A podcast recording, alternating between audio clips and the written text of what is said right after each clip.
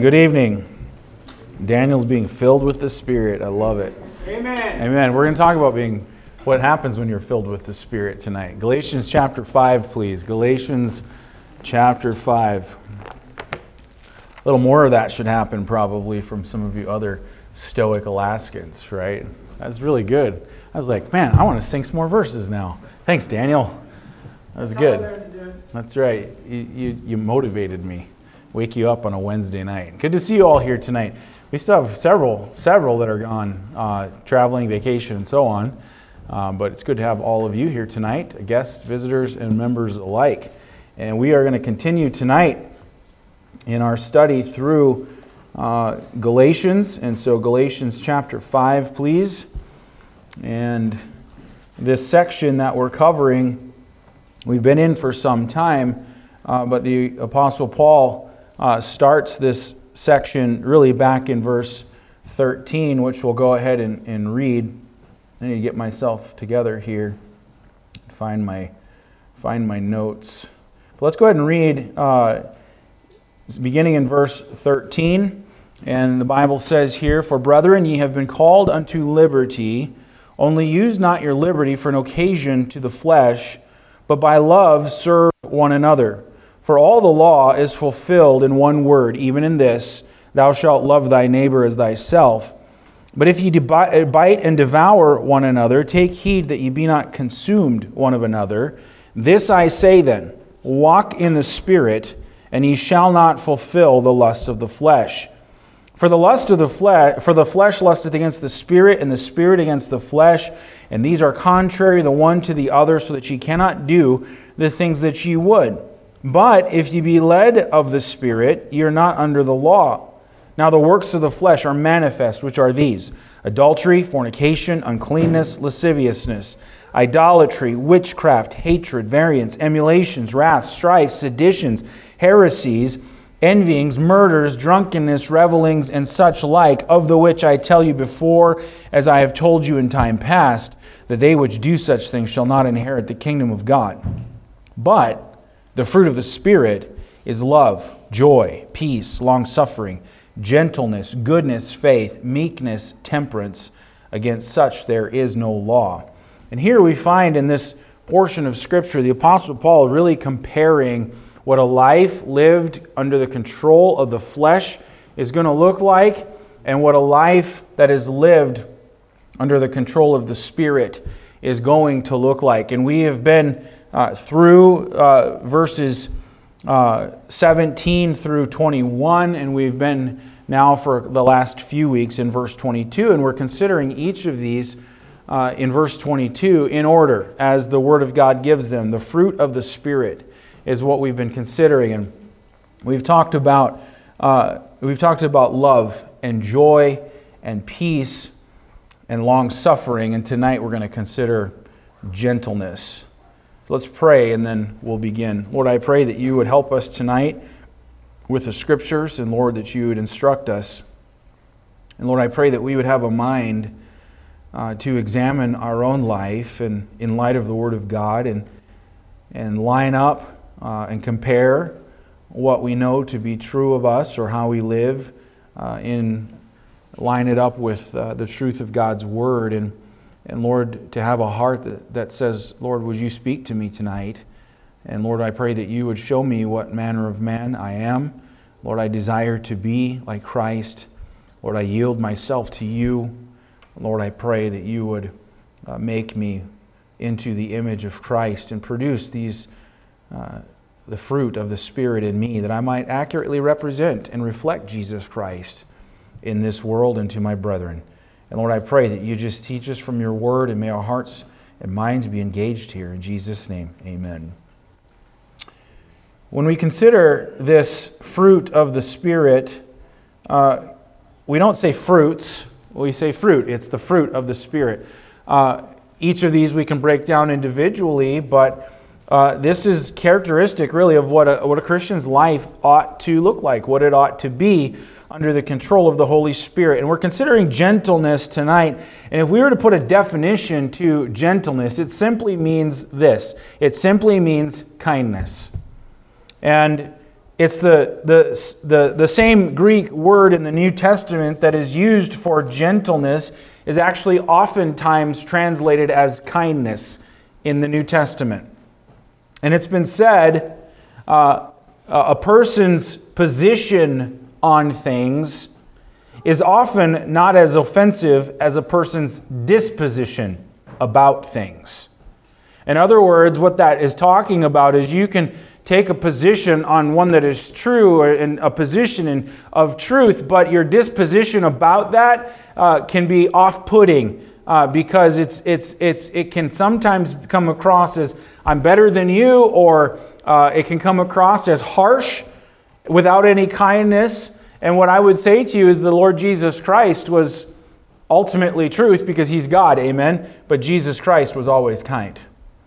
And the Bible tells us to speak truth, but to speak it in love. And position, the position you take on things sometimes is not even as offensive as your disposition about it. And, and the idea behind that is this how we treat and act toward others can make all the difference in the world when it comes to actually speaking about truth or what we actually believe. I was reading some as I was studying, I was just reading some commentary on Galatians 5:22. And one comment commentary that I read uh, said this, gentleness actually goes along with goodness. You see the very next fruit is goodness. And he said that these two go together, and we'll consider goodness next week, uh, Lord willing. But it, it it speaks of the quality of being upright and thoughtful in the way that we behave towards others so as to be positively beneficial to them regarding truth. The quality, the third quality in this category, that of goodness, seems at first glance to be similar to gentleness. The words in Greek can, and in fact, both can be translated as goodness, but there's a subtle difference between them. The word translated as goodness speaks here of the moral impulse that seeks what God would want for someone else or seeks what God would desire in a particular circumstance, while the word translated as gentleness or kindness refers more to the manner in which the goodness is sought after. Does that make sense? I need to read, I won't read that again. But it, it's talking about the manner after which the goodness is sought after. Uh, I think if, if we were to take the time to think back, and uh, we probably could think of a person who we would consider to be a devoted Christian who, who would be earnest in their pursuit of God. They would be earnest in their pursuit of God's will for their life and for others as well, but who sometimes at the same time would fail to be gracious in the way that they go about pursuing the will of God for themselves or for others. And maybe they would mean well. But sometimes they leave in their wake a lot of hurt and a lot of bitterness. And those kinds of people, although they would mean well and want to follow the Lord, are missing a particular quality or aspect behind that desire for doing right, and that is this quality of gentleness uh, that the Lord Himself certainly had. And so, this commenta- commentary said these are twin qualities kindness and goodness, and they're both very important to balance one another out. Goodness insists on that which is good, but kindness tempers the way in which such a pursuit is engaged so that people are actually blessed by that which is good or benefited or built up by that pursuit. Kindness without goodness could be something that is accommodating towards sin, maybe even a compromise. And yet, goodness without kindness can end up being harsh and legalistic towards people. And what we need to say is praise the Lord that the Holy Spirit of God produces both qualities in a person's life when they are under, control, under the control of the Holy Spirit. Amen? So, we have examples of that in the scriptures.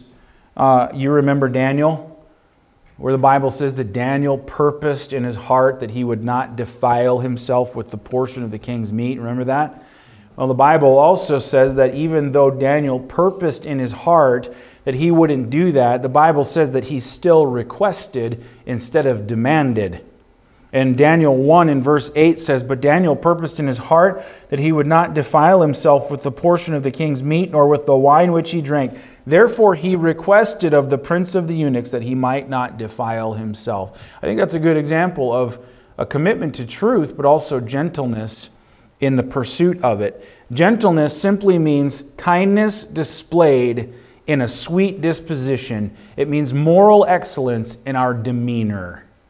That's a good working definition of this character quality or fruit of the spirit of gentleness. Kindness displayed in a sweet disposition, moral excellence in demeanor.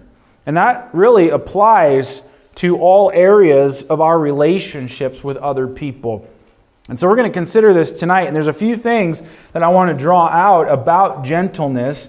And first of all, the first thought that I want to draw out here uh, is the same thought that we've drawn out with every single one of these so far. The first thought is gentleness originates with God, it is a fruit of the Spirit. Gentleness comes from God. The fruit of the Spirit is gentleness.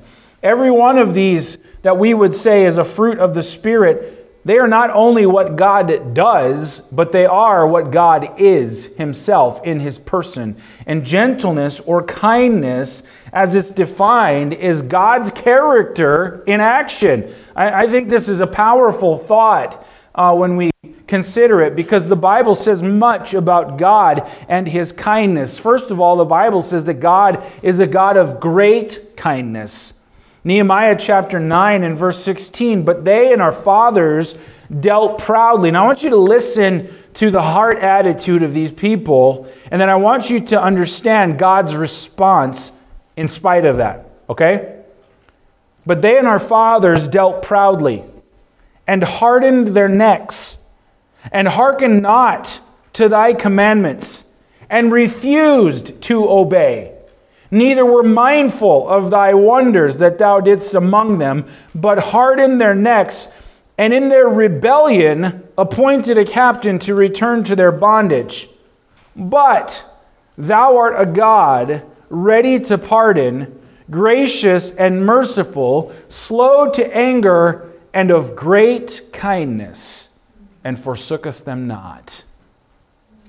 What an unbelievable response to rebellious hearts. Their attitude and their spirit, they harden their necks. They hearken not to the commandments of the Lord. They refused to obey God. They weren't mindful of His wonderful works. They hardened their necks, and in their rebellion toward God, they did what they wanted to do. You know what? If that were if that was me dealing with somebody, I'd be like, I'm out. Do it your do it your own way do your own thing. You're not going to listen. And I've tried over and over and over with you. Feel free, go ahead. But the Bible says the Lord is not that way.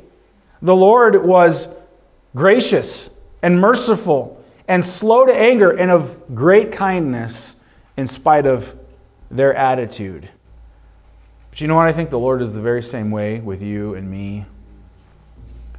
Because I think there's lots of times when we have a stubbornness with the Lord that we don't even recognize or that we don't even see. And yet the Lord deals with us with great kindness. Amen? It's who God is. Gentleness originates with God, gentleness is kindness. The Bible says that God is a God of everlasting kindness. Isaiah 54 and verse 8, the Bible says, In a little wrath I hid my face from thee for a moment but with everlasting kindness will I have mercy on thee, saith the Lord thy Redeemer. God's kindness isn't ever going to run out. With everlasting kindness, he has mercy. The Bible says he's a God of merciful kindness. Psalm 117, 2 For his merciful kindness is great toward us, and the truth of the Lord endureth forever. Praise ye the Lord. Psalm 119, 76. Let us, let us, let I pray thee, thy merciful kindness be a comfort according to thy word unto thy servant.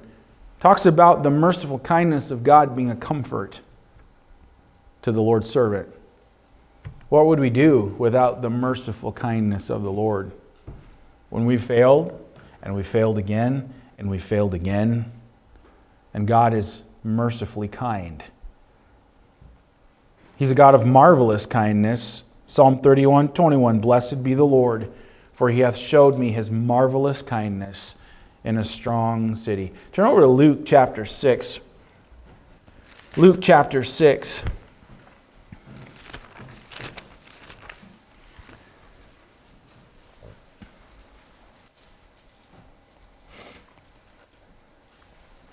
And I want you to look with me in verse 35. Luke 6 and verse 35. But love ye your enemies, and do good, and lend, hoping for nothing again, and your reward shall be great, and ye shall be the children of the highest. For he is kind unto the unthankful and to the evil. Be ye therefore merciful, as your Father also is merciful. Jesus talks about the quality or the character of the Lord, how he is kind even to the unthankful and to the evil. God is a God of kindness, and as children of God, we should do as he has done. Jesus said, Be ye therefore merciful, as your Father is. And you know, that kind of a spirit a spirit of kindness is going to be displayed if we are walking in the Spirit and have a spirit filled life. How hard is it to continually be kind to those who are unthankful, those who despise you, those who spitefully use you, those who would murmur or talk about you, those who would grumble and complain? How hard is it to continually be kind? And have gentleness in your responses and your actions with those kinds of people. It can't be done unless we're filled with the Spirit of God. What's our natural tendency? I think you know what our natural tendency is. So, gentleness, first of all, originates with God. Secondly, gentleness and kindness is commanded of God for his people. Turn over to Titus chapter 1.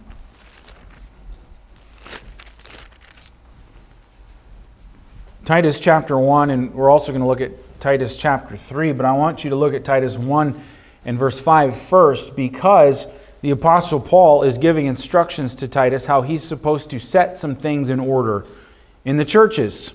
In Titus 1 in verse 5, he says, For this cause left I thee in Crete, that thou shouldest set in order the things that are wanting, and ordain elders in every city as I had appointed thee. And so Titus's job was to set some things in order that are wanting, that were lacking in, in the churches, and, and that people needed to understand. You get over to Titus chapter 3 and verse 1, and you find some of those things that he was to put in order. And Paul says, Put them in mind to be subject to principalities and powers, to obey magistrates, to be ready to every good work to speak evil of no man, to be no brawler, but gentle, showing all meekness unto all men. And so, what Titus was to teach was, was it, these Christian duties, the instructions for the new man, as opposed to the old man who doesn't respond that way. And you know what? There are a lot of things that could keep us from being gentle or being kind in our demeanor, in our disposition towards others. Maybe it's maybe pride wells up inside when somebody you know uh, is in disagreement with you and they're challenging you, uh, or or you're just at odds over something and pride wells up inside, and our response wants to be a prideful one or an aggressive one rather than a gentle one. How many times have you seen that happen in people? You see their face start to turn red from here, and it's just rising and going up, and they're just about to blow. They're about to lose it and their response is not one that is actually helpful. Even though it might be full of truth, it's not helpful anymore because now it's done in anger or done harshly and not gently. Maybe it's selfishness. Maybe it's greed or a host of other fleshly things that keep us from being gentle. And yet, this gentleness towards others is commanded of God it, that we treat others with gentleness and kindness with a sweet disposition. Look at James chapter 3.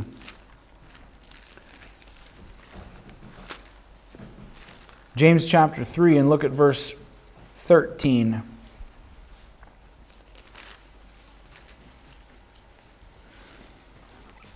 Who is a wise man and endued with knowledge among you? Let him show out of a good conversation, that's a good lifestyle, his works with meekness of wisdom. But if you have bitter envying and strife in your hearts, glory not and lie not against the truth. This wisdom descendeth not from above, but is earthly, sensual, devilish. For where envying and strife is, there is confusion and every evil work. But the wisdom that is from above is first pure, then peaceable, gentle, and easy to be entreated, full of mercy and good fruits, without partiality and without hypocrisy. And the fruit of righteousness is sown in peace of them that make peace. Now, verse 17 tells us that the wisdom that's from above, it's first pure, it's peaceable, it's gentle, and it's easy to be entreated, and it's full of mercy. I want to talk just to just break a couple of these words down here. Because James says that, that the, the right response or, or the wisdom that comes from God in the life of a believer is, first of all, pure. That word pure is a Greek word that means innocent, it means clean, and it's referencing our word and our deed. It's how we, how we speak to people and how we act toward people. It means it's pure, it's, it's clean, it's innocent. The wisdom that's from above, meaning that, that when we're filled with the Spirit or we're under the control of the Spirit, our responses in word and deed is going to be pure, innocent clean. It deals with our motives. Our motive in word or deed should always be to glorify God and to build up others to whom we are speaking. And the application is pretty simple. We need to keep that in mind that our motivation ought to be to glorify God and to build up others and to edify others to whom we are speaking. We need to keep that in mind, especially when disagreements come along because they're going to come along, right? Because we're sinful people, right? Disagreements are definitely going to come along. It's easy to want to win an argument. It's easy to want to make our point. It's easy to want to get other people to see it from my perspective. Those are easy things to do. But you know what? Even when we're right in a position that we hold, we can actually destroy another person that we're in disagreement with by the way we go about it. Or we want to prove that we're right so that we will look good. I was the one who was right. But all along, we can excuse our pride in that situation by telling ourselves, well, I'm just contending for what's right. We need to contend for what's right. But the Spirit of God produces both qualities in the life of a believer who is under the control of the Holy Spirit. It also says that the wisdom that's from above is peaceable. It's peaceable. Not only is it pure and innocent, referring to word or deed, but it's also peaceable. It's a word that means to pacify seeking peace in relationships, not at the expense of truth, certainly, but seeking peace in relationships is not a minor theme in the Bible. We've talked about it a lot. You can't have unity without peace, but you can have you can't really you can't really have peace without agreement and truth too. They always go hand in hand together. But it also says that it's gentle, it's peaceable, it's gentle. One preacher said this, he gave some insight into this thought. He said that the man with this quality of gentleness knows how to forgive when strict justice gives him perfect, the perfect right to condemn. He knows how to temper justice with mercy. That is what the Lord expects of his children. But we can't find that or get there without being under the control of the Holy Spirit of God. So we see that it originates from God. We see that gentleness or kindness is commanded of God. Let's just take a few minutes and consider some areas where gentleness or kindness is required. What does gentleness do? Gentleness is not just a word, it's an action. Gentleness can be demonstrated in the way that we live. And oftentimes, and most of the time, it's demonstrated in the way that we interact with other people. So, what are some areas where gentleness or kindness is required?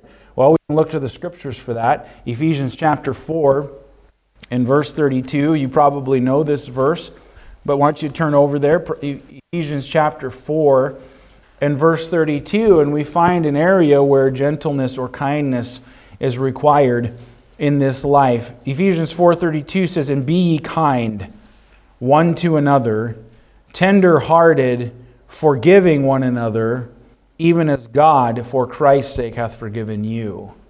We find that gentleness is demonstrated or required in this area of forgiveness towards others.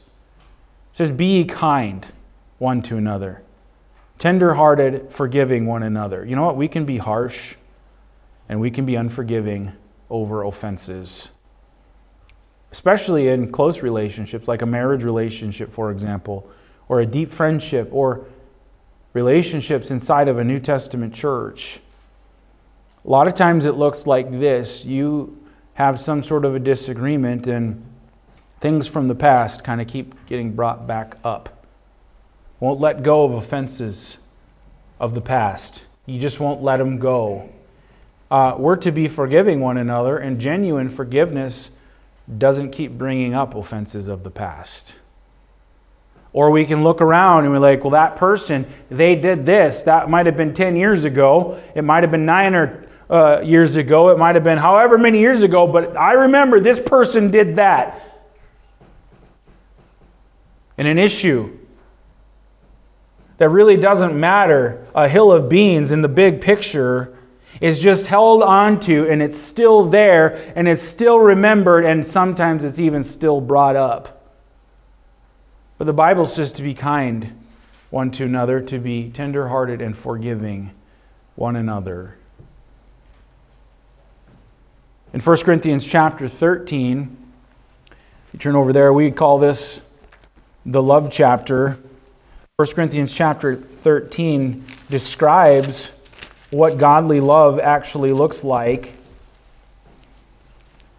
And we could read through this passage, but we find in verse 4 that charity or love suffereth long and is kind. Charity envieth not. Charity vaunteth not itself, is not puffed up. We find here that genuine love or godly love, which is commanded, is kind. It's kind, it's gentle. We can find several other examples in the scriptures uh, uh, of where gentleness is required in the life, one of which is how we speak to other people. The Bible says of, of the virtuous woman in Proverbs 31 and verse 26 that she openeth her mouth with wisdom, and in her tongue is the law of kindness. In her tongue is the law of kindness. How she speaks to other people is kind, it's nice. You know what snide comments? Or retaliating comments? Firing back when you feel someone has slighted you? Those are not reflections of the Spirit of God in control. I think we've all been there where our tongue has not been yielded to the Holy Spirit of God. Um, I know I've been there. Those snide comments or those snarky comments, those many times passive aggressive comments that come from an attitude down in the heart. Those are not reflections of a spirit of the spirit of God in control of our tongue. And these are just some of the areas where the word of God shows us where this fruit or character quality of kindness or gentleness is required.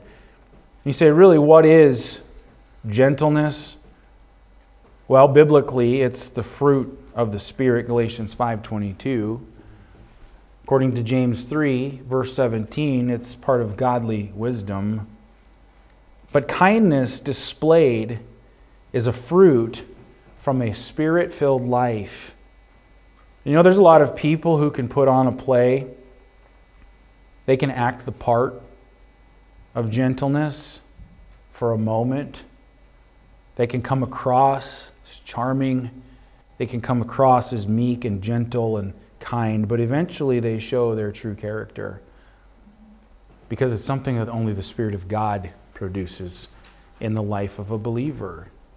And if we would seek to live a spirit filled life, then this godly quality of gentleness towards others is going to be displayed in our life. Those personal conflicts can be greatly minimized relationships could blossom and grow. And you know what? The devil doesn't get nearly as much victory over your life or my life and disrupt the work of God in us. This idea of gentleness towards others looks so different than what the flesh looks like. What does the flesh look like? Well, in our text, we saw it in Galatians 5 you turn back over there, let's just take a quick look at it again and I'll close. It looks so different than what the flesh looks like in Galatians 5 and verse 19. Now the works of the flesh are manifest, which are these adultery, fornication, uncleanness, lasciviousness. But notice this idolatry, witchcraft, hatred. We're talking about how we respond and react and relate towards other people. Hatred, that means opposition or hostility towards others. Variance, that's a flesh, a work of the flesh. That means quarreling and arguing. Emulations, wrath. Wrath means to be angry to the point of breathing hard. Strife, that means factions and contentions often because it's not my way, so there's some contention. Envyings, that's jealousy and spite. Seditions, disunion, division. Those are the works of the flesh. That's what that looks like. But the Spirit, the fruit of the Spirit is gentleness, kindness. And so the question is, as we close, is what best describes your disposition? How do you relate to others?